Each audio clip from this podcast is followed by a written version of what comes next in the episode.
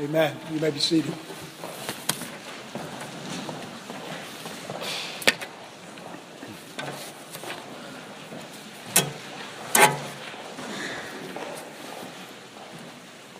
The Word of God comes to us. Unmuted? Good heavens. They muted me. How could that be?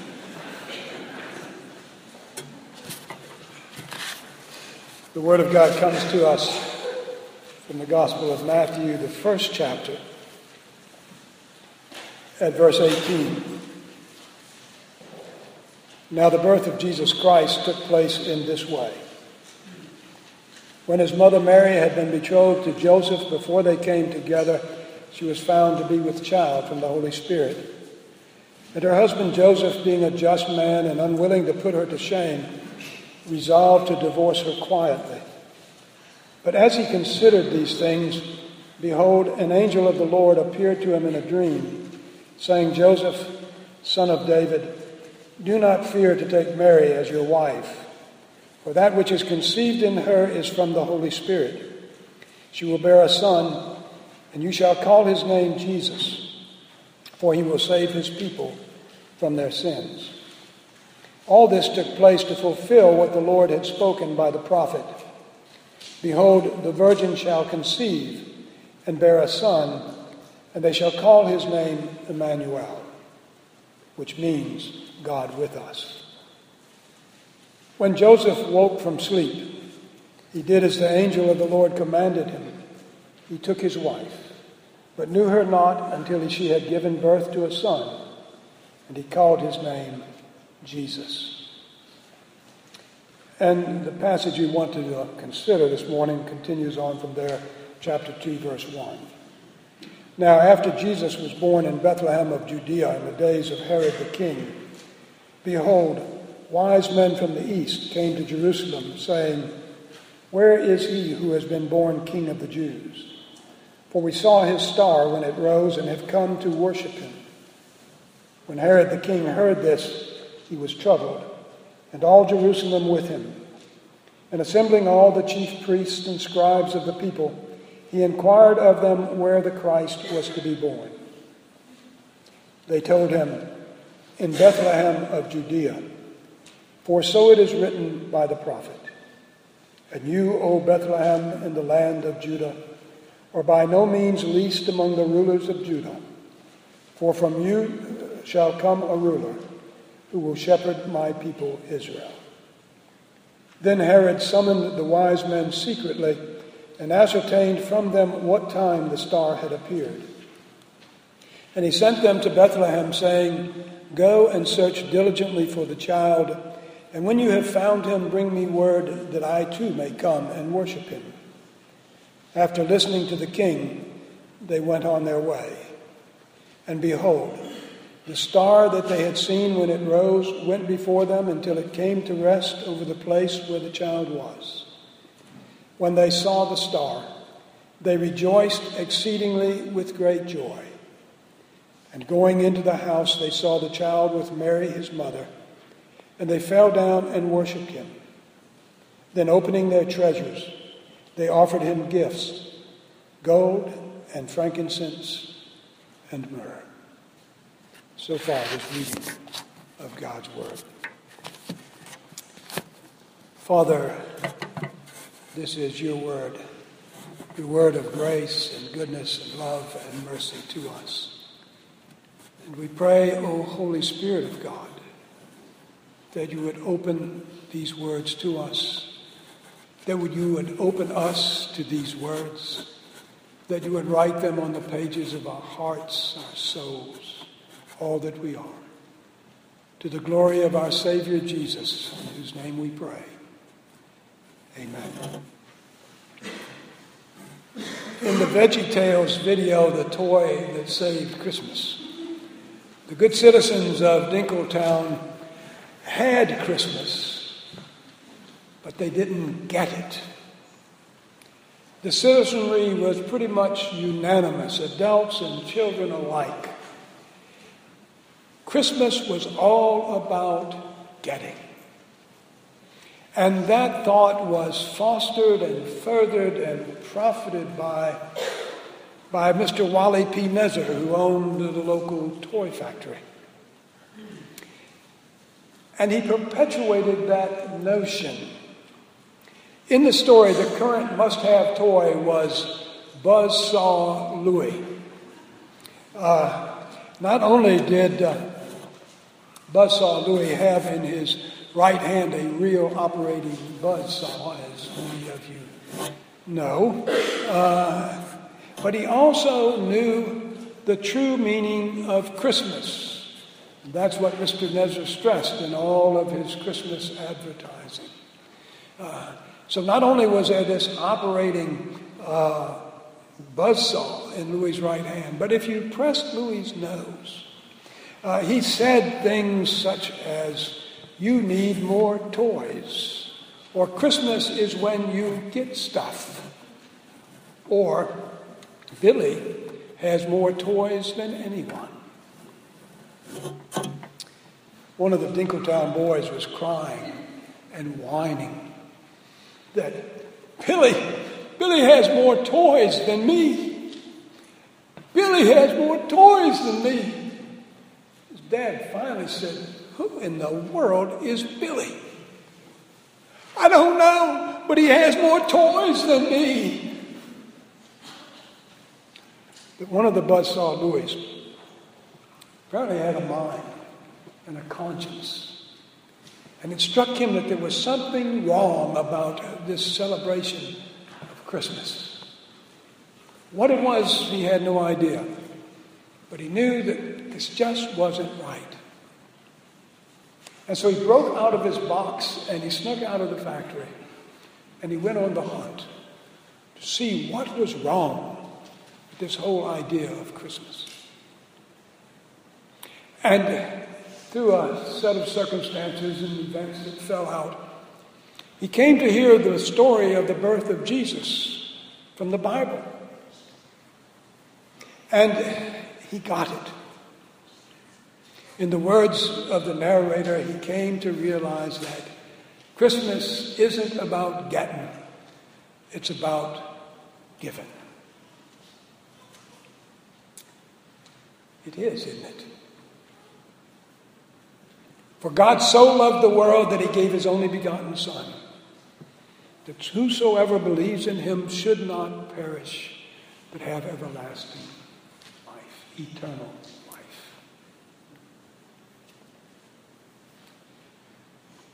We give in response, do we not?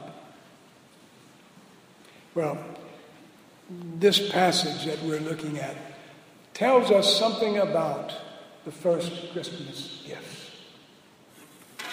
Doesn't tell us much about the first Christmas gift givers.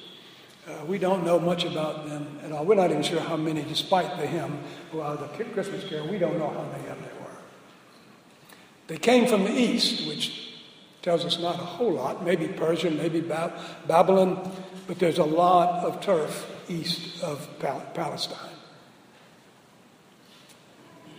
We know they aren't kings, despite that same carol. We know they're not kings, but they may very well have been king makers.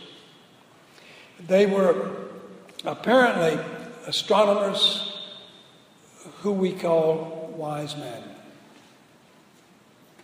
And they came to Jerusalem and to Bethlehem bearing gifts. Now, here are some things about that, those gifts three major things, three primary things to learn about the gifts that the wise men brought that are germane to you and me today. In the first place, the first big thing to notice is that those first Christmas gifts were given, they weren't exchanged.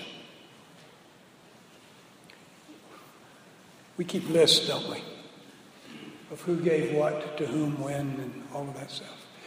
You may or may not keep written lists, but we keep lists. I have a cousin, uh, who's four years older than I, who is the closest thing to a sibling I've ever had. And I remember we both got out of college, and, and he had uh, taken a job. He was living at the time either in St. Louis or in Pittsburgh. He had been transferred from one to the other. And it was Christmas time, and we exchanged gifts. And so I went to the store and uh, I bought him what I thought was a pretty nice gift. It was a, it was a scarf, a men's scarf. Uh, I remember it as cashmere, but I think it was probably lamb's wool. And uh, but it was gift, I had gift wrapped and everything, and I sent it to him, and uh, and I received a gift from him. And uh, it wasn't the next year, and the next Christmas, but I think it was the following Christmas. Uh, I bought a gift, sent it to him, opened my gift from him, and recognized immediately that scarf. now, we're both from New Orleans. I was still in New Orleans, or in the New Orleans environs. I, I really didn't need a scarf. Uh, and I had paid more than I had budgeted for his gift. And uh, Proof that we keep lists, or at least one of us does. That was over 50 years ago. I remember it like it was yesterday morning. We keep lists. Uh, we exchange gifts rather than give them so often. And those gifts that they gave to Jesus weren't meant to impress anyone else, not even Mary or Joseph. Some cynic, some poor, jaded, uh, jaundiced person uh, has, written that we buy gifts we can't afford to give to people who don't need them in order to impress people we don't like. I don't think that's 100% true. But I do believe there's some grounds that there's some things that are true about it. Those gifts they gave to Jesus were valuable. Did you read what it says? They opened their treasures.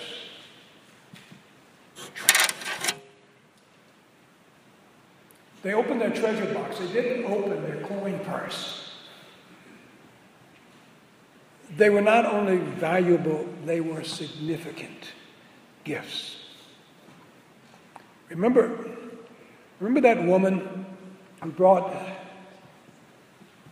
the vial, the, the jar of, alabaster jar of, of expensive perfume. And she broke it.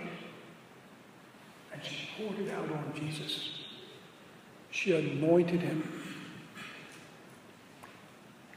Do you remember what the disciples thought about that and how they misread the whole thing and, and how they they fussed about it. What we could have done with the money that that vow cost. Well, as good as it is that we remember one another this time of year and all year long, as good as it is that we give gifts to one another, this passage raises the question, doesn't it? But what have you given to Jesus?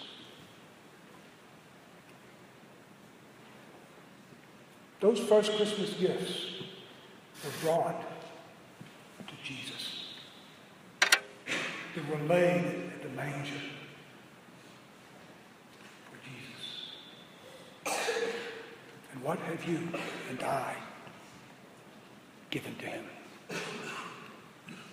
That's why Paul writes that in the 12th chapter of Romans. I appeal to you, brothers, by the mercies of God and sisters, by the mercies of God, to present your bodies living sacrifices, holy and acceptable to God, which is your spiritual worship.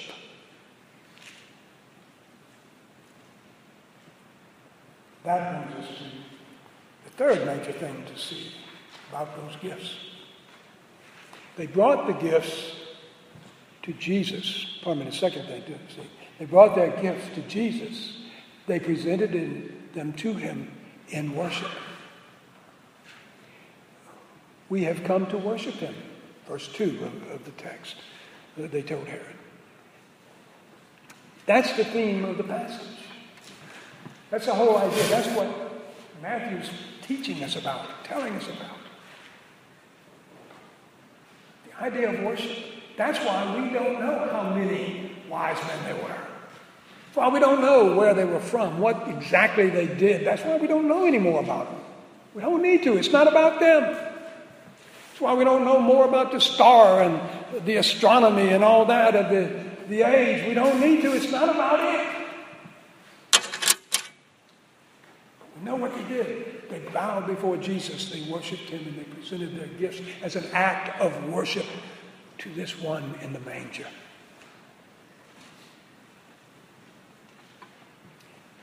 There are three kinds of people.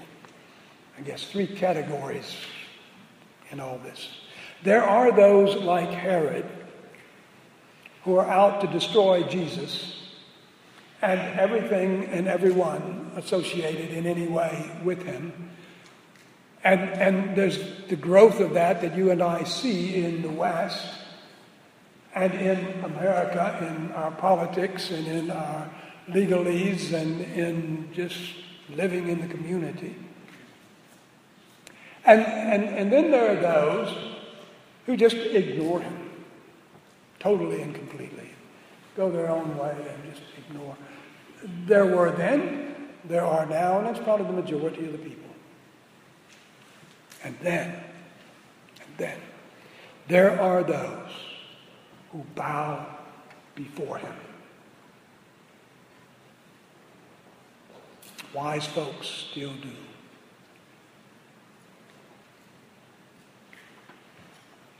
Their giving was part of that worship. And note that it was joyful. When they saw the star, they rejoiced exceedingly with great joy. And going into the house, they saw the child with Mary, his mother, and they fell down and worshiped him. Then, opening their treasures, they offered him gifts gold and frankincense and myrrh. Which brings us now to the third big point to make about all this. Those things, those gifts they brought to Jesus in worship are what enabled his ministry, his mission on this earth. Verse 5. Well, before that, he came to fulfill prophecy. That was his mission, that was his ministry. To fulfill what the prophets had said. So in verse 5, uh, his Herod's advisors uh, tell him that this child that these men are looking for uh, was born in Bethlehem of Judea, for so it is written by the prophet. And had we continued reading beyond where I stopped, we would have gotten to the part that tells about, in verse 14 and 15, Joseph rose and took the child and his mother by night and departed to Egypt and remained there until the death of Herod. This was to fulfill what the Lord had spoken by the prophet Out of Egypt I called my son. Hosea's prophecy there that, that Matthew is quoting. My son there is Israel, the nation. But it's pointing to Jesus, who is the personification of Israel as the living, true Son of God. And then we would have gotten to verse 17, which said, Then was fulfilled once Jesus, Joseph, and Jesus and Mary had left Bethlehem for Egypt. Then was fulfilled what was spoken by the prophet Jeremiah about the weeping and mourning of mothers in Jerusalem. Because Herod had sent uh, his people there uh, to kill every male child under the age of two. It's called uh, the slaughter of the innocents. And then after Herod's death in verse 23, you read, And Joseph went and lived in a city called Nazareth, so that what was spoken by the prophets might be fulfilled, that he would be called a Nazarene. So that fulfill the prophets, so fulfill the prophets, fulfill the prophets.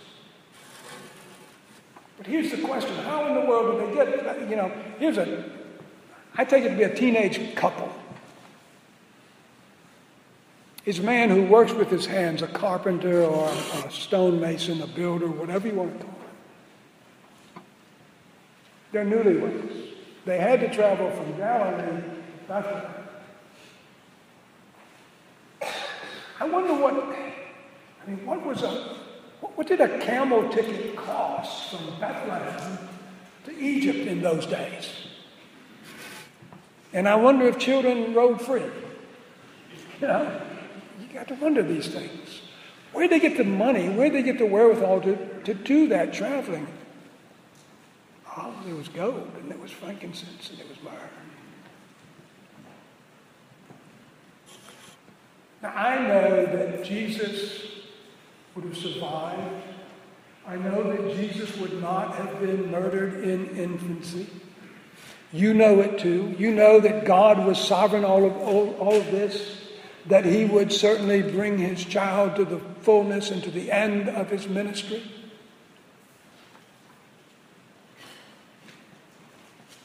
But God uses means. I put a, a reprint of a, of a, column from World Magazine out on the table down the left uh, about just how it came that that baby uh, in the manger got there. All of the things that had to fall out in human history. It's, it's a wonderful Bible study of, of just the flow of all the stuff that had to happen for Jesus to lay in that manger in Bethlehem that first Christmas day. Pick one up. It's, it's worth reading. There are, there are prophecies upon prophecies about Jesus and his work that are yet to be fulfilled. That are being, will be fulfilled in and through and by his church.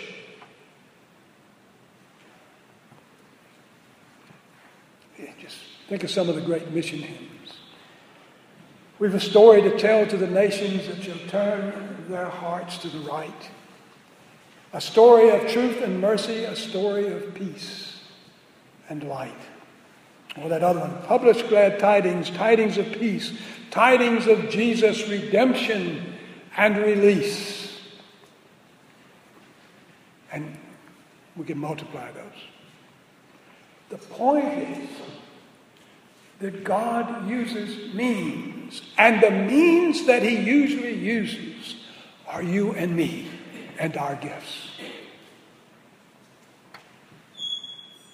And He uses those things and those people to fulfill all of His promises and prophecies. Isn't that incredible? I was doing pretty well until I got there one night. And then somebody out there is thinking what I'd probably be thinking were I out there and didn't have the rest of the conclusion there in front of me. Good night, man. I cannot believe it. It's Christmas. And the man is talking about money.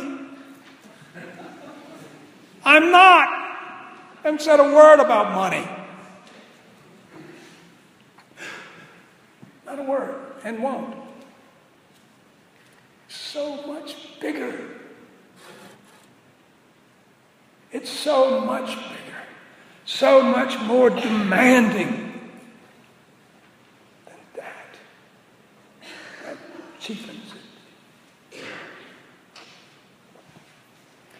Christina Rossetti, remember her poem, What Can I Give Him? As poor as I am. If I were a shepherd, I'd bring a lamb. Yet, if I were a wise man, I'd do my part. Yet what can I give him? Give him my heart. Or as Isaac Watts put it, you know, talking about the cross, to be sure, it's the context of the cross but that's the context of the whole incarnation, is it not? Were the whole realm of nature mine, that were a present far too small. Love so amazing, so divine, demands my life, my soul, my all.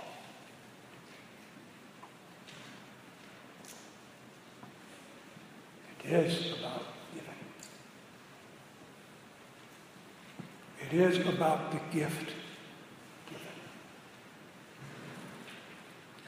he wants mine. May I suggest a gift this Christmas?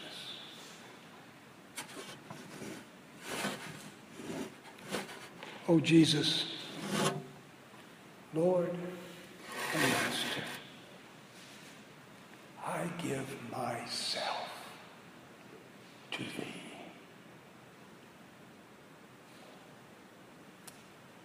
O Lord Jesus Christ, who loved us with the love of the Father and agreed to come into this world and be like us and know the frailties of the flesh, of our humanity, and who walked with the Father in perfect obedience as we yearn to do and cannot and do not, that you might give yourself for us. O oh God, our Father, who loved the world and gave your Son. God the Spirit, who has put into our hearts love for our God and Savior.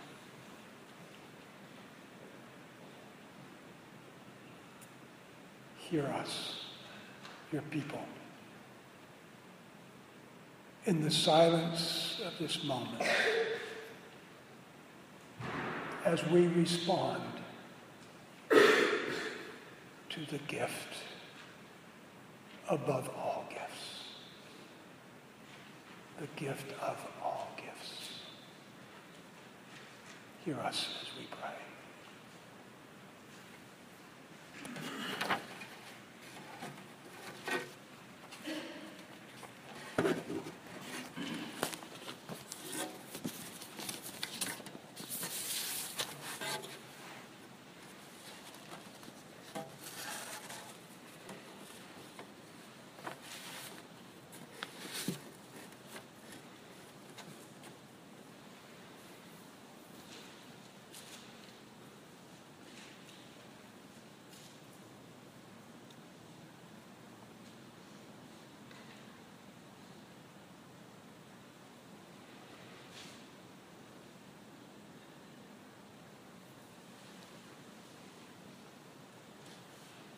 Amen.